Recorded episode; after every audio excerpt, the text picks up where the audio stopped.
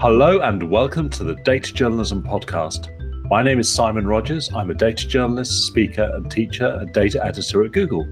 And my name is Alberto Cairo. I am a professor of visualization at the University of Miami, an infographics designer and journalist, and a book author. We love using data to tell stories, and the music you can hear is sound of data made with TwoTone, an app that turns data into tunes. It's also the sound of inflation, the US economy transformed into musical notes. And this is the Data Journalism Podcast, the only podcast, as far as we know, and at least so far, that dissects the latest trends in data journalism around the world. In each episode, we will explore the latest in data journalism and we will chat with some of the world's top data journalists. You'll get to find out how they do what they do. So, subscribe to see how data is changing the world of journalism forever. Forever. That's a very forever. long time. That's a long time. so, so talking of forever. So uh, this week we actually have uh, two guests who it feels like we've worked with them forever. Oh yeah, forever. It's been a long time, and it's a, not a bad it, way, it was a very exciting way. episode. Yeah, Yeah. very exciting episode. Yeah, it was. This is um with Matt Daniels and Caitlyn Ralph from um, the Pudding and Polygraph, uh, which is increasingly being seen as one of the most innovative and exciting kind of data visualization studios out there. And um, we chatted to them about what it's like to set up a data journalism operation and the kind of the collective way that the Pudding works.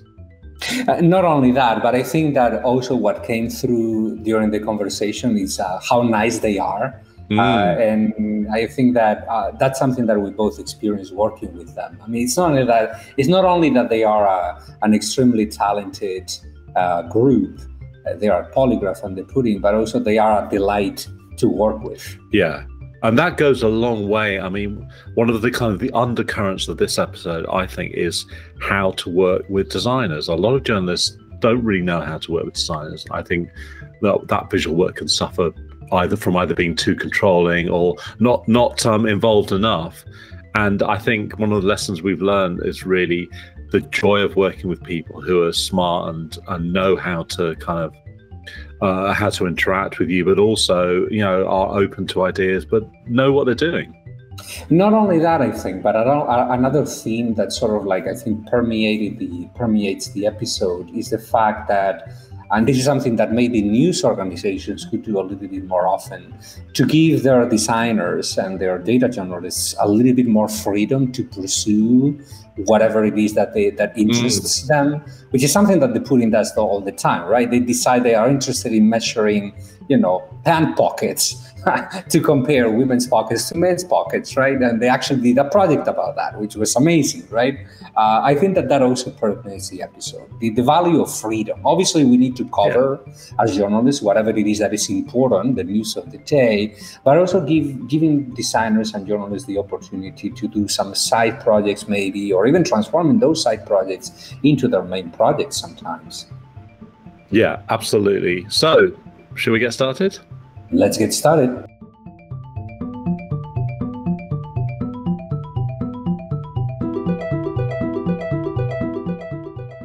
My name is Matt Daniels. Um, I'm currently a journalist and engineer at the uh, Pudding, as well as our sister studio, Polygraph. Um, I've been here from the start, kind of standing up the company and the publication, and I'm really excited to be here. Hi, I'm Caitlyn Ralph. Um, I'm currently living in New York City, but I just spent a year in Scotland, which was very fun. um, I am the director at Polygraph, but I also started as a journalist engineer on the team, making work at the Pudding and Polygraph. Um, and yeah, I, I you know how much I love Simon Alberto, so I'm really excited to be here. I appreciate you guys asking us. Well, it's great to see you guys. Thanks for joining. And I think uh, we should both, Alberto and I, declare a conflict of interest immediately in that we work a lot with you guys. Um, we have done for a few years now. In fact, you're probably our longest um, standing kind of uh, design relationship. But I would love you to start off really by talking through what is the difference between the pudding and polygraph, and um, and then we can talk a little bit more about the pudding. But yeah, I can jump in and grab this one. Um, it's a conversation I have with clients every single day um, because it's not immediately apparent. So if you go on the Pudding's website, which is pudding.cool, and if you go on Polygraph's website, website polygraph.cool, Um, they look like totally separate companies. The branding is different, the logos are different. Um, and that's purposeful. It's not until you go into the about page and you kind of read between the lines that you find out that the two companies are actually connected and it's the same team working at both. The reason we did that is that The Pudding is our editorial publication. It's where we publish our pieces of journalism. It's completely author driven. It is not influenced by any client or no one's paying for it or anything like that. It's really just an author being interested in a question, a topic, um, and wanting to make a visual essay. And if you know The Pudding, you know that the term visual essay is very loose. We publish anything from interactive experiences to quizzes to you know straightforward pieces of editorial that include graphics. Um, but they're all based in something an author is just interested in.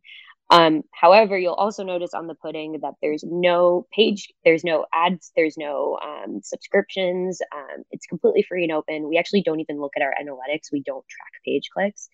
Um, but we are for profit. We're not a nonprofit. We're not funded by a grant or anything like that. And that's where Polygraph comes in. Um, Polygraph is our um, it's our studio, it's our agency. We call ourselves the best in visual storytelling for hire. Um, so it's the same work and the same things that we bring to the pudding. Um, instead, we're just partnering with different brands, companies, organizations, nonprofits, um, people who just want essentially white labeled work done for um, where they work and where they are um, yeah, so like someone said, we've been working with you all for like six years now, as an example, and have published a lot of cool work. So, um, yeah, that's the difference between the two. Why don't we talk a little bit about the history of both operations? So what came what came first, polygraph or the pudding, or the pudding or polygraph, and how did both happen?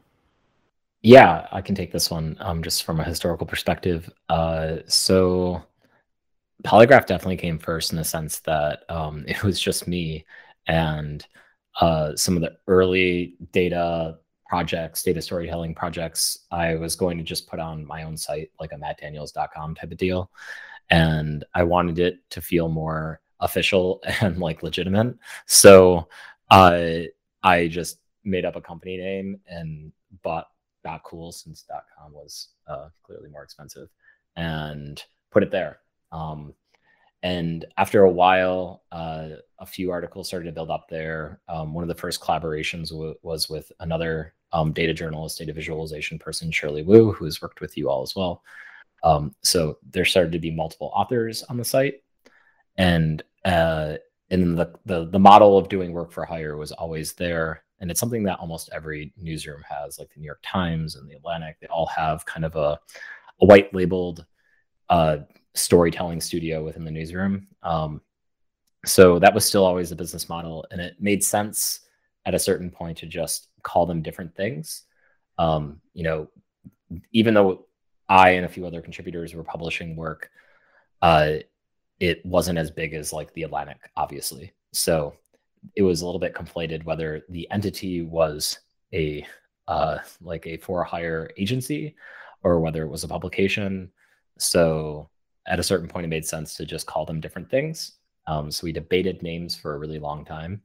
Um, the pudding was probably one of the worst ideas, and then we finally came around to it. Uh, I think we were debating like calling it the proof, and then one of my friends was joking like, "Oh, you should call it the pudding because the proof is in the pudding." And I was like, "That's a terrible idea," and we just went with that. It was clearly easy to copyright, which was nice, or trademark rather.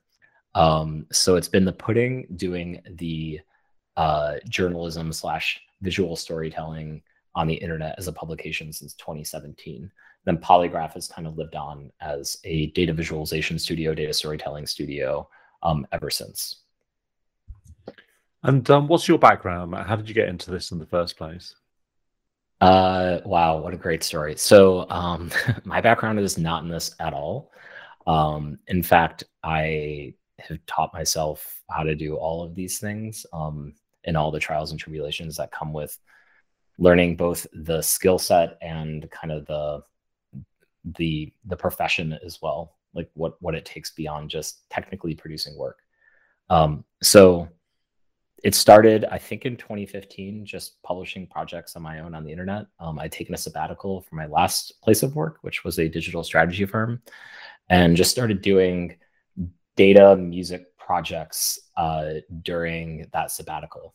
Um, in fact, one of those projects was with Converse on the um, like on punk music, which was specifically looking at Spotify data uh, and looking at what what playlists were called punk playlists and what artists appeared on those. And I think that caught Caitlyn's eye and, and convinced her to reach out. She was working at like a punk publication at the time. And anyway, so I was doing those projects kind of on my own as like a side fun for funsies thing uh, on top of this digital strategy firm. And those projects that I were doing were really fun. Um, I really enjoyed them. Like that punk project was just a lot of fun to work on. And uh, at a certain point, other organizations besides Converse were approaching me and saying, "Hey, we really would like to do this. Here's some money to like invest in doing this project and kind of underwrite the work."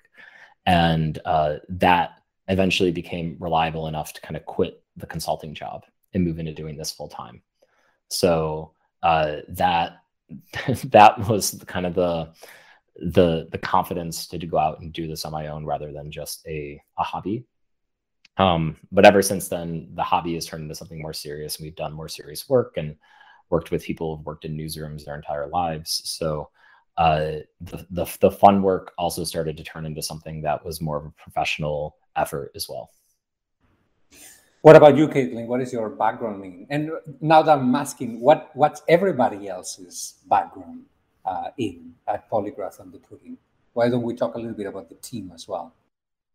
Yeah, I'll I'll start with the team and then I can talk about myself a little bit. So the team is just as varied. We have everyone from, you know, Kevin has a um, philosophy degree. Ilya studied um, psychology for his undergrad and master's, but now he's getting his master's in computer science. Russell has a technical computer science background, but he also did a lot of like interactive media for his master's at Emerson. Um, Jan worked as a designer in newsrooms for 10 years, but she was strictly a designer. She didn't code or anything like that. Um, and, you know, then we just have Michelle who joined, who, you know, has a background um, in computer science strictly as well. And then Rob used to work at TED. Um, so he doesn't even have, he doesn't have a background in journalism or data or anything like that, but he's just fantastic at leading teams and organizing things. So um, my background is, is quite varied. Um, so I, I was focusing on lots of things in school. Um, basically it surrounds music, academic research, and journalism. Um, I started working on my paper in like middle school. Um, just because I loved music so much. I was obsessed with my favorite bands and I was like, I need to work in the music industry. This is like me in like seventh grade, but I knew I could not play an instrument. So I was like, I'm good at writing. Um, so I started writing for my school paper, continued doing that in high school, continued doing that in college, but in high school, and this is like everyone's like fun fact, favorite fun fact about, about me for my background in high school, I did competitive science fair for four years. So I did like the Intel ISEF. I was doing a four year study um, in cognitive psychology based on technology in the classroom. So this is like going back like 10 years when it was still a relatively new concept, like giving a kindergartner web app to read and things like that. So I did that for four years. I competed internationally two years in a row, but I was continuing to write and work on journalism at the same time, and that continued through college. Um, I actually finally i was on a, track to be a computational neuroscientist. I was doing internships for two summers in um, strictly neuroscience um, studying things like mri and dementia dementia and stuff like that. Still though i had a blog. I was writing album reviews and concert reviews and then there was two really important things i found. One was matt's punk article that he talked about so i'm really happy he mentioned that one. And then simon your article data journalism is the new punk. Um, so i read both of those things um, changed my major to computer science. I worked at that punk magazine that Matt was talking about, but I cold emailed Matt and I was like, let me help you. Um, four or five years later, I can't believe I'm still bothering him to this day, but that's how, that's basically how I entered into this field. And I ended up doing my master's in data visualization at Parsons School of Design in New York City um, after I graduated. So yeah, it's a bit, a bit about my background. So one of the things that um that I noticed when you go to the pudding for pages, you know, it changes a lot. I feel like there's a lot of there's a lot of output, but it feels to me that there are some interesting themes that kind of run through. Like if you go to the site right now, there's a fascinating piece about like the oldest image on the internet, um, but told in a very kind of personal way. And there's something about rickrolling, and again, that's very kind of personal hearing yourself in same gender for the first time, tracking it with data, and stuff like that. Um, is there a kind of like a personal thread that runs through pudding work that that you know that this is a pudding piece when people do it, or is it is it more eclectic than that?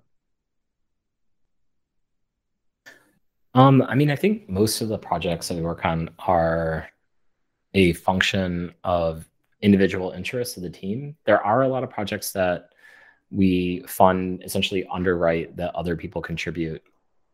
Um, most of the work is end of the day like an individual interest. So I think the topics reflect the composition of the team and kind of where their heads are at.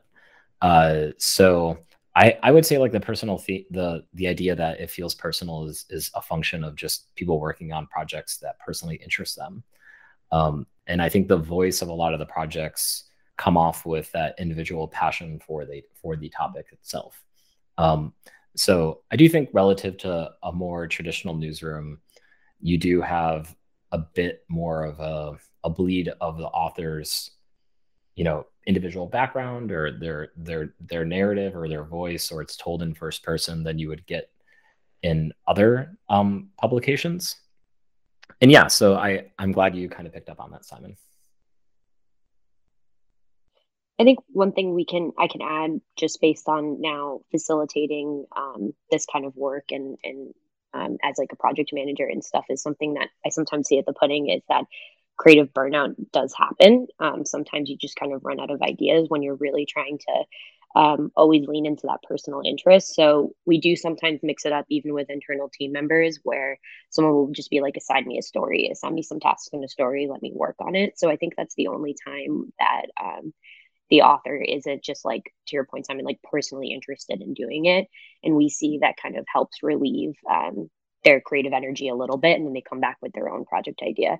It's also the same concept as with polygraphs. Sometimes we'll pull a pudding maker and put them on a polygraph project that has very clear um, outlines and scope um, and that kind of like refills their creative energy and then they can go back and work on those super personal pieces and stuff at the pudding one of, one of the things I've also felt that makes you unusual as a collective is that often, you know, you you enter and win data journalism awards. So yeah, I've I've been on juries where we've talked about putting work and yeah, and you're competing then with like New York Times or the Post or whatever, and and we've seen yeah, like your work appear in those kind of outlets as well. Is that is that something that's like an intent in a way of of of how how it works, or is it something that's just like just happened as a side effect of the kind of climate we're in? Oh, like, uh, the well, like like submitting to awards that are more of those of like the ilk of a larger yeah and, and winning them i mean yeah we should talk about your oh. emmy emmy nominated uh washington oh, Post yeah, yeah, yeah. too but yeah it's definitely not intentional i think we've submitted a few times and that's uh, mostly a function of Jan on our team, like eager to submit. She, I think, realizes that there is an outcome of um, it's. I mean, it's why newsrooms submit for awards in the first place. Uh, so. Uh, the project that you're mentioning, um, we didn't submit. The Washington posted, and we're very grateful that they did so. But there's there's some internal rationale for why they submit. Um, and whether that's recognition or retention of their staff um, i'm not sure. Um, but it is a bit do you see yeah. it as data journalism? Like when you're producing the work do you think of it in the same way? Um sometimes. I think it depends. I think that project specifically which was on the george floyd protests yeah let's talk let's talk a um, bit more about that one. I think interesting. Yeah i mean it's tough because like in some ways I think if it's on a serious topic, it's automatically journalism um, in my mind. But I don't even know if that's fair because then it means if it's on a soft topic, it's maybe not journalism, which is like a weird dichotomy. Um, but I don't know. I think it's it's a really hard thing to say because I know a lot of people that do similar work would say they're in media or they're in content, and I think you could argue it's journalism. But then there's some people that are I've definitely seen a, a snarky tweet from somebody on the internet who I will not mention that said like, "This is not journalism," and you know, then you're getting into the topic of like, what is journalism? Like, do you need a journalism degree? I've been in inter- I've been in interviews with like officers where I ask them, and they're like, are you a journalist? And I'm like, well, yeah. And they're like, well, did you go to J school? And I was like, I would say like most journalists definitely didn't go to journalism school. So there's this this weird thing of around the semantics of journalism that you can easily just start falling down the rabbit hole of. That's that's really interesting. I know that Alberto's itching to go, but I, I have I have very strong feelings. really, really quickly, though, could you just talk talk through the Washington Post project? Because I think for people who haven't seen it, it's a fantastic piece. It was nominated for an Emmy this year, which is brilliant. So t- tell us a little bit about that piece and why you chose the approach you did, and then Alberto, you should go. Yeah, I mean, I don't know, such an interesting origin story because I know that um, the genesis of that project did start with you, Simon, um, and kind of just a prompt of you working with an editor over at the Washington Post of like, hey, like, what if we did something with um, live streams? Like that was kind of it, and and then from there, sometimes that's the only prompt you need um, to kind of have the an idea germinate. Is like, well, what if we fenced in the idea around this this this prompt of live streams? And then from there, it's like, okay, like, well, what's interesting about live streams? So we have YouTube live streams, we have Facebook live streams, and then uh, from there, it was like, well, what if we focused on the fact that there are these really long live streams? It's not the fact that there is live footage, but that someone in Minneapolis or really anywhere at that point, because we were just thinking about protests in general that summer of 2020, um, are are just posting unedited live streams. Not even posting, but it's just live streamed. And I don't know if we had really that during the previous serious wave of, of protests in 2016. I think um, so this felt like a unique moment where someone was live streaming on YouTube or Instagram or Facebook for like 10 hours straight. And, and the audiences were huge. And these were just people. And ironically, they would be uh, like, people would go up to them and be like, What are you doing? And they're like, Well, I'm filming. And there's like a million people watching. And they would be like, Well, are you a journalist? And they're like, And then there would be this weird existential thing of like, sometimes they'd say yes and sometimes they'd say no. And I like watched all these live streams. So it was really interesting to see that internally develop. But um, so we had the idea of like, well, what if we focused on these like long live streams from these quasi journalists, and uh, and then it was like, well, there's something really interesting here because this is unedited footage. Sure, there were a lot of clips that got circulated, definitely from such these live live streams as well. But it really gave an insight into what it was like to be on the ground and the narrative that was forming around these clips that were going viral and where how that narrative was getting created and um end of the day like you could just watch these live streams and form your own opinion around what was going on because there wasn't any voiceover it was just a person with a camera sometimes they would be doing journalistic esque interviews um, sometimes they weren't they were just kind of sitting there observing and sometimes they were doing their own individual narrative um, uh, voiceover on like what they were seeing what they were hearing and again millions of people watching this as well so you're getting all their comments um, so from there, we were like, well, what can we do with this? Um, and we we somehow landed on with the reporters at the Washington Post and Simon Simon as well. Um, the idea of kind of piecing these together as kind of a multi-perspective timeline. So we have all these live streamers, they're all over Minneapolis. Some of them are downtown, some of them are at the memorial site. Um, what if we all put them on a common timeline? And then you could, as a reader, kind of jump into someone's live stream, you know, for for whatever purpose, um, and then jump to someone else's, and they would be in different places at the exact same time. And for a lot of people over that summer, they knew the highlights. By highlights, I mean like where there was violence with officers, um, where the major protests and marches were taking place, um, kind of the scene at the memorial site, which obviously had a very different tone. So you you could kind of go there and take it in without all the media narrative, without it ending prematurely or just being edited around violence, which just is how unfortunately things went down. Is violence were, was what a lot of the clips were oriented around. So you could see the peaceful side of what was happening in Minneapolis as well, um, and really also just the overall tone of the protests that might get lost when the violence is what primarily circulates. So a lot of the people were doing interviews with protesters, and you just got to get like a raw narrative that I don't know if was as shareable as some of like the violence was that summer. So anyway, so that all came together in a really long form project. And um I I mean I I watched so much footage. I probably became desensitized to it. Um, but it was a really interesting piece to put together, and I think it was technically also very um, ambitious.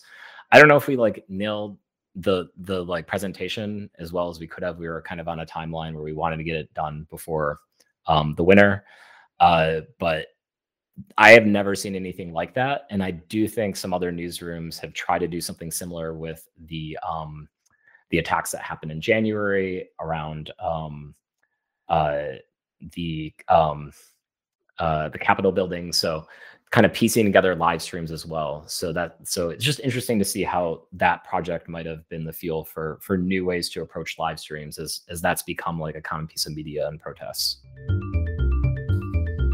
I'd like to go back to what Matt was saying before because Simon knows these very, very well. But I have very strong feelings about that whole discourse about, you know, you need to have a degree in journalism to be a journalist. And it might be funny for me to say that because I am a journalism professor with a degree in journalism who teaches in a school of communication in a journalism program. But every, whenever I hear someone saying something like that, it's like I, my reaction is always that's pure BS of course, you're a journalist. Of course, you do journalism because journalism is not something, or, a journalist is not something that you are. It's something that you do, right? Journalism is a practice. So if you practice journalism, you are a journalist. You're acting like a journalist. And I, this is something that I have a discussion about with my students every semester because I teach students who come from data science, from bioinformatics, from statistics I tell all of them if you create a blog in which you describe the research that you conduct in a language that normal people like myself can understand, and you do it always paying attention to fact checking, to being truthful, to being clear, and with the goal of informing those people about that research, you are doing journalism. That is what journalism is about. It's an activity of translation of information, right? So, of course, the Pudding does journalism. I remember that discussion many, uh, you know, years. I, I, think that it was a year or two years ago. I think that I intervened in that discussion.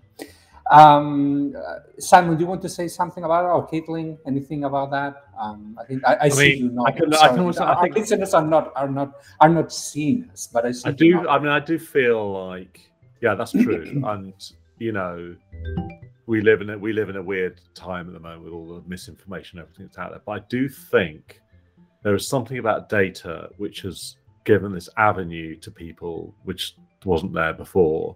You know, like video has done this. You know, anybody can pick up a phone and, and become a video journalist. But something about data because you're relying on things that are based in kind of reality somewhere. Mm-hmm. It kind of it, it kind of like allows people just to to become like a data journalist because you're relying on facts that people can then contest, but at least you're contesting something that's not opinion. It's like it's you know these are based on something that's that's real.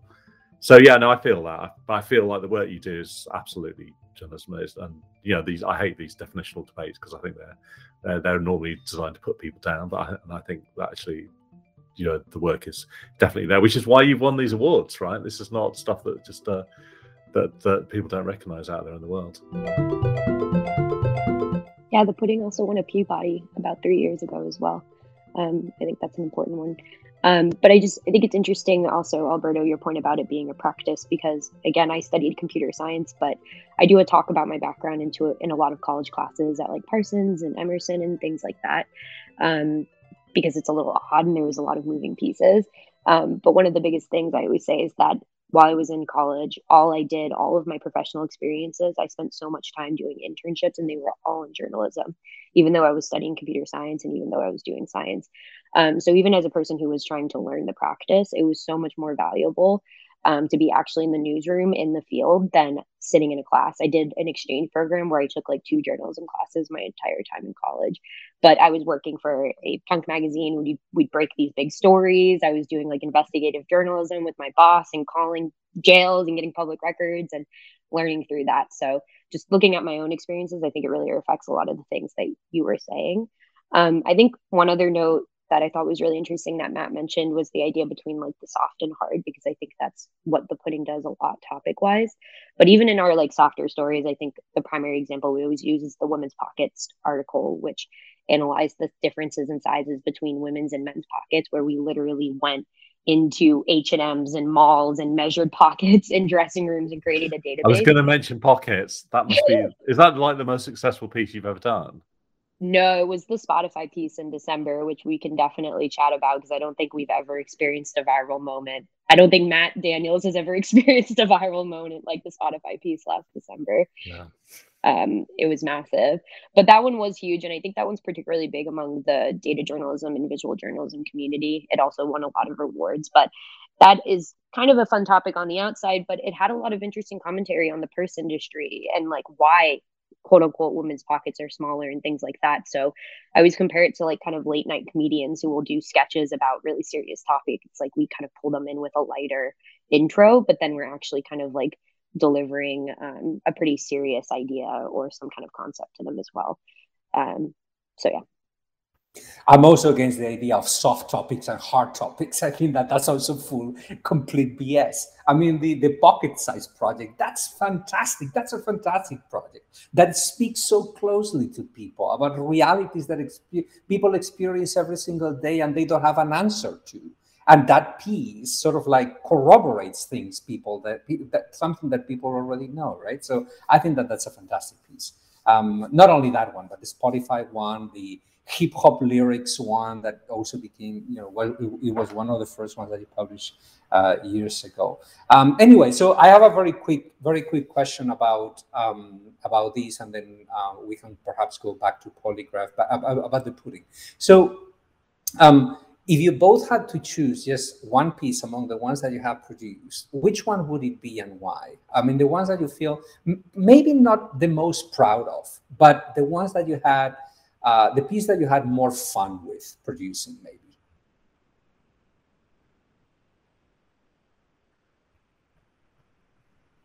I don't know. I feel like I have fun on all the projects. Otherwise, I wouldn't want to work on them. Um, I don't even know. I mean, the we ages ago we did a project on. Um, there's a great story behind this one. Basically, Russell had the idea of like analyzing stand-up comedy, um, and had had basically some sort of idea around like how how stand up um, comedians, specifically with their specials, structure their their specials. And he had really gotten to like Mike Birbiglia. I feel like I'm butchering that last name and a few other people. Um, and he actually had Caitlyn, I think, watch all these routines. Some of them definitely not safe for work and probably violated our code of conduct. But um, it anyway, was it was her um, as well as a few other people. I think we had some interns at the time um, watch these stand up routines and kind of like mark in a Google sheet like what they were talking about. Um, and he had done some, and then so basically all the data was collected, and then I think he also had marked had Caitlyn the other people mark like when there was laughter and how how long it was and everything. Um, so he had he had finished the data collection, did some kind of charts around it, but they weren't that interesting. And I think he just kind of like put a pause on it and it kind of started collecting dust. But then like I thought it was really interesting and I felt like we could squeeze some juice out of the data and get a story out of it. So um we yeah, I went to Russell and was like, I think this is really fun data. I think I can come up with a story around this. And I had a lot of fun like pouring through the data and figuring out like what was interesting, like where were the insights.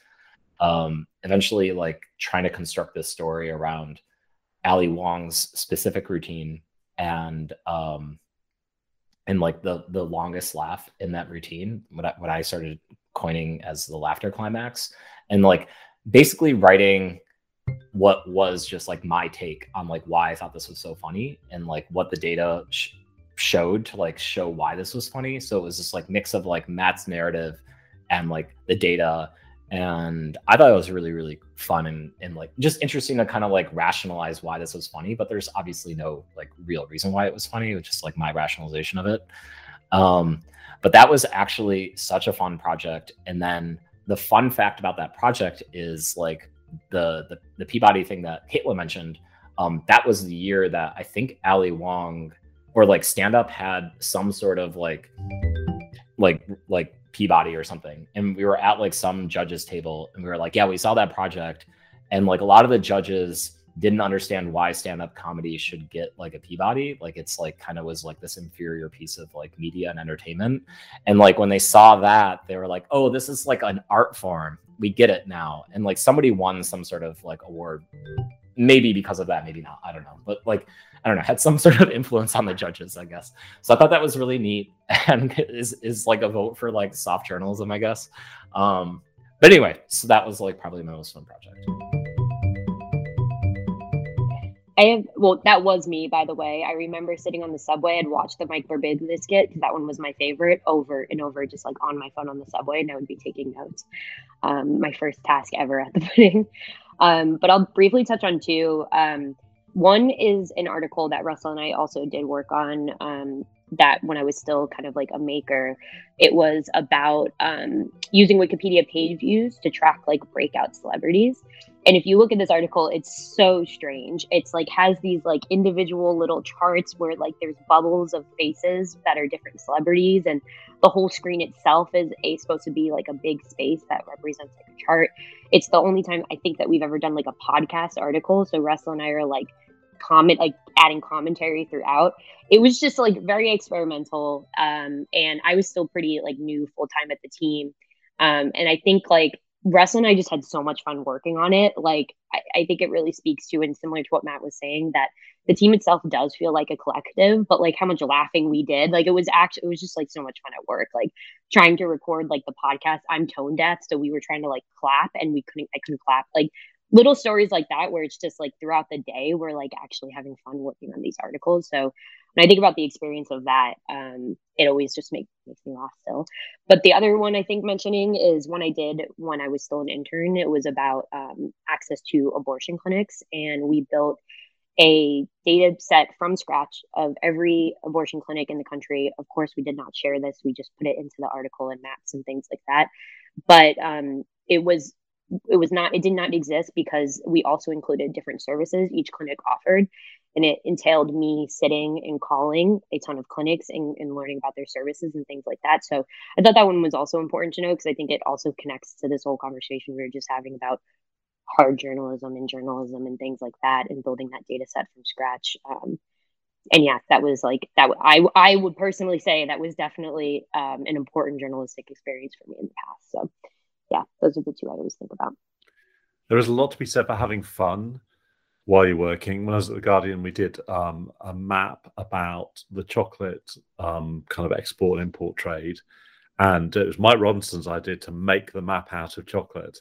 So we melted all this chocolate down and kind of put it onto a map, and we got to eat it afterwards. And it was, that whole day I remember being a lot of fun. But um, so I, yeah, you often hear kind of art house directors talking about doing one for the studio and one for themselves, and I feel like um, with with Polygraph and the Pudding, you kind of get that. So you get to do one for one for the industry and one for yourself. But um, talk a little bit about like what makes Polygraph different to like every other agency out there, and is it the fact that you have the pudding that gives you that kind of that kind of edge there? Do you think? yeah, this is going back to that first question is something I kind of discuss with with clients a ton. There there are a few things I think that make Polygraph um, super special. Um, we've been around for a long time and we're still a team of eight. So it's a very very small team still working on um, the work. We haven't expanded drastically. Um, and then also also going back to a point I made earlier, the makers and the creators themselves they work on both sides. So they really it's we try to kind of mitigate that creative burnout between like you're doing stuff at the pudding, you're doing stuff at polygraphs. It gives a, lot of variety and how the makers are approaching the work. So I think that in general improves the pieces that we make at polygraph. Um, but two important points other than what I just talked about that I always mention. One is that polygraph, we are data journalists. We market ourselves as storytellers. Yes, we do the front end code. We'll bring something we've we've made massive 40 foot installations of data visualizations and offices to, you know, pieces that look very similar to the pudding. We've done all of it. So we have the developers, we have the coders, but I always tell people we're storytellers at the end of the day, and we're going to spend most of our time figuring out what the best story is to tell. Um, the other thing is that we're an incredibly casual agency because we're small. I I am the director. I do all the project management. I do the business development. Obviously, Matt supports me in all of this, and he's been my mentor from day one and helping me move into this role because I don't have a background in business. I don't have a background in strategy. Um, so I get a ton of support among the team, but all of those roles are kind of you know built into my role. And because of that we're very casual. Yeah we can present a massive deck to you that's like beautifully designed. And in fact about a year ago i went to matt and i was like we got to build some fancy decks. And he's like yeah you can but it's kind of always been against our ethos. We've always been like let's have a conversation with clients. Let's talk through progress and things like that. So it's almost like we become kind of embedded onto your team. Um, so yeah i think those are the major things that kind of separates polygraph from a larger agency well, I'm going to switch back to the pudding because one of the things that I, am more interested in is sort of like spreading, spreading uh, data journalism and spreading data visualization. And I think that an initiative like the pudding really helps that. So, do you think that the pudding model is replicable? Can it be repeated? Can, can it be adopted in, in other countries? Are there are there people doing that that you know, or other initiatives similar to that publication? What do you think about that?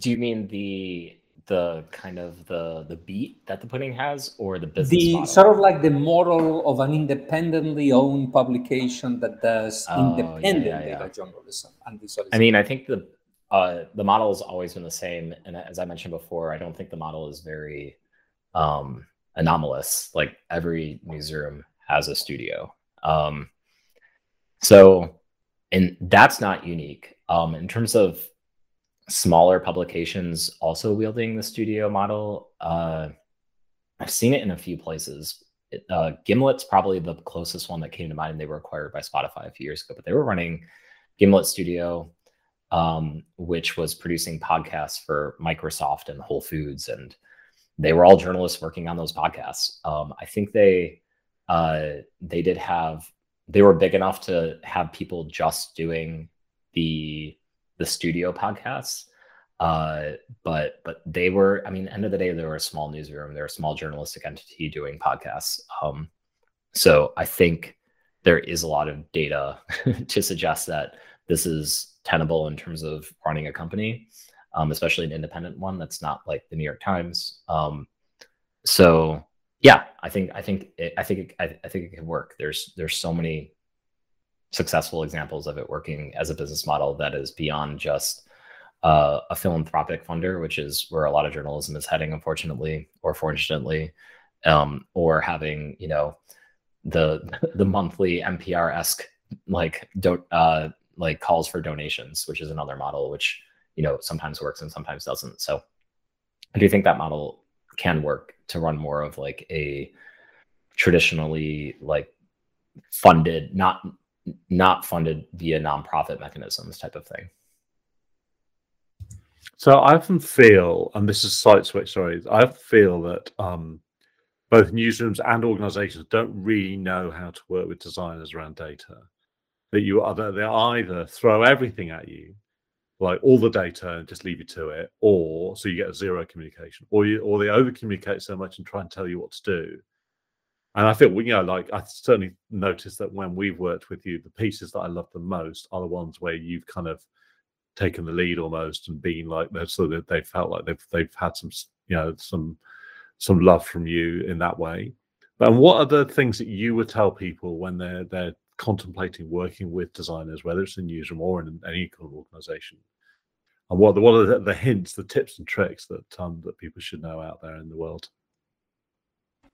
Um, I mean, Caitlyn, definitely would love your opinion. I'll just go first. Um, I mean, I think it, it comes down to the story you're telling. Like sometimes the story is so complicated and requires so much context. You have to hold the reader's hand through the story. Um, so you can't just like show them a chart. You have to kind of like walk them through the chart. Or you can't just say like, here's a bunch of data. It's like, well, let me give you enough context so you can even like look at this chart and you know what the hell I'm talking about. Uh, so a lot of that is predicated on the story um, how niche the story is. Uh, like what are we, what are we working on? We're right now we're working on a project about plain language, um, which is this movement to like turn writing into something that is as accessible as possible to as many as people as possible but it's not a very well-known idea um, so it just requires a lot of context and you can't just like start off a project like that with a bunch of charts and data um, you have to like explain what even we're talking about so that's part one of it and then part two is like the story itself like how much what insight do you want to communicate to the reader how are, are you willing to risk them getting through this article or project or whatever and not knowing the insight that you wish that they knew. Uh, so if this is like a choose your own adventure, like here's a map, like hopefully you see what we want you to see. Um, like how are you willing to risk them not seeing it? And sometimes there's so many things to look at, and there's not really like a sledgehammer point that you have to make. Uh, that something broad is um, is is fine. Um, but sometimes like they have to make it through that visual and know what you're communicating. So in that case, like holding their hand through it is is preferable. So that that'd be my advice to all the designers, like know what story they're telling. I can speak from more of just like kind of a logistical sense and how I think about this at Polygraph because I am kind of facilitating teams of designers with clients and things now. There are a few things. One is smaller teams um, I think that's pretty straightforward, but having like a room with like 20 people reviewing kind of like what Matt was just saying, um, there's probably not going to be much productive discussion. Um, so I think smaller teams with designers, smaller teams with clients, um, collaborating, ideally like two on two or one on one or something like that is usually ideal. Um, I think a level of trust given to the designers um, because they're experts in what they do. I know there'll be like a lot of clients and things who want kind of like Simon said, either they'll just give us all the data and tell us to go, or they'll be very specific about what they want. But I think at the end of the day, trust in that the designer knows the best approach. Um, um, and that's like a lot of polygraph's ethos when we work with different clients on projects and things. Like we will tell you when we think something's not a good idea. If you need it to be done this way, we will eventually do it that way. But we're definitely going to give you our opinion and tell you what we think is best because we are the experts in this very niche thing of data storytelling.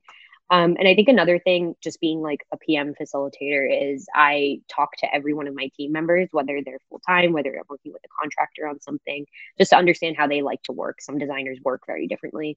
Um, some developers work very differently. Some like a very hands-on um, PM. Some like people to be more hands-off and just let them run with it, more direct contact to the client. So these are just some things I think about from like how do you actually project manage and facilitate a design data storytelling project that I take into account every day. The pudding is open to contributions uh, from um, sort of like external professionals and designers, and so people can essentially work not for you but with you and get their stuff published, right? Can, can you talk a little bit about what what the process looks like, how people can submit work and then work with you? What, what does that look like? Yeah, this is actually something that's been, you know, important from us from day one, but we've been particularly focused on the past year or two. And it's not only at the pudding, it's at Polygraph as well. Um, so we do accept pitches 24 7. You don't even have to be um, experienced in any of these things or like a professional in the field. Anyone can pitch us an idea. It's not like that they have to be able to produce the article from start to finish. Um, maybe they're really good at data. Maybe they just have an idea and they want to write all the copy. Maybe they're developers or designers, whatever. Um, we always then assign a maker or two to work. We call them freelancers in our case um, to work on the project and kind of fill in the holes and also kind of, you know, storyboard it and workshop it with that kind of putting point of view from a full time maker. Um, so, yeah, it's been something we've been leaning. Again, we've always had an open call for pitches. Matt, it's pitches at pudding.cool. I'm pretty sure um, that's the email we have guidelines on our website that you can go and it's really helpful if you follow those guidelines. It's just simple things like you know what's the idea and stuff like that. But yeah um and then we review them and we always give every pitch that we get you know a we review them and we give you like a really detailed response and hopefully that response is helpful. If we end up don't taking the project we actually want to give you helpful information. So um, building on a freelancer network and a community is really important and it's also been something we've been doing at polygraph as well. We have like a very close group of about five to ten contractors we call them contractors at polygraph that maybe they're experts in something like data art um, or they're an illustrator something we don't have in the team um, or they're independent um, freelancers that they freelance for full time for a living. Um, and we work with them often on multiple multiple projects throughout the year so um, that helps expand yeah the community of kind of like what's working on this Um, but yes, send us pitches all the time, constantly. There you go, people. Send them pictures. Um, Matt and Caitlyn, thank you so much. Thanks. This was great. I had a lot of fun. Me too.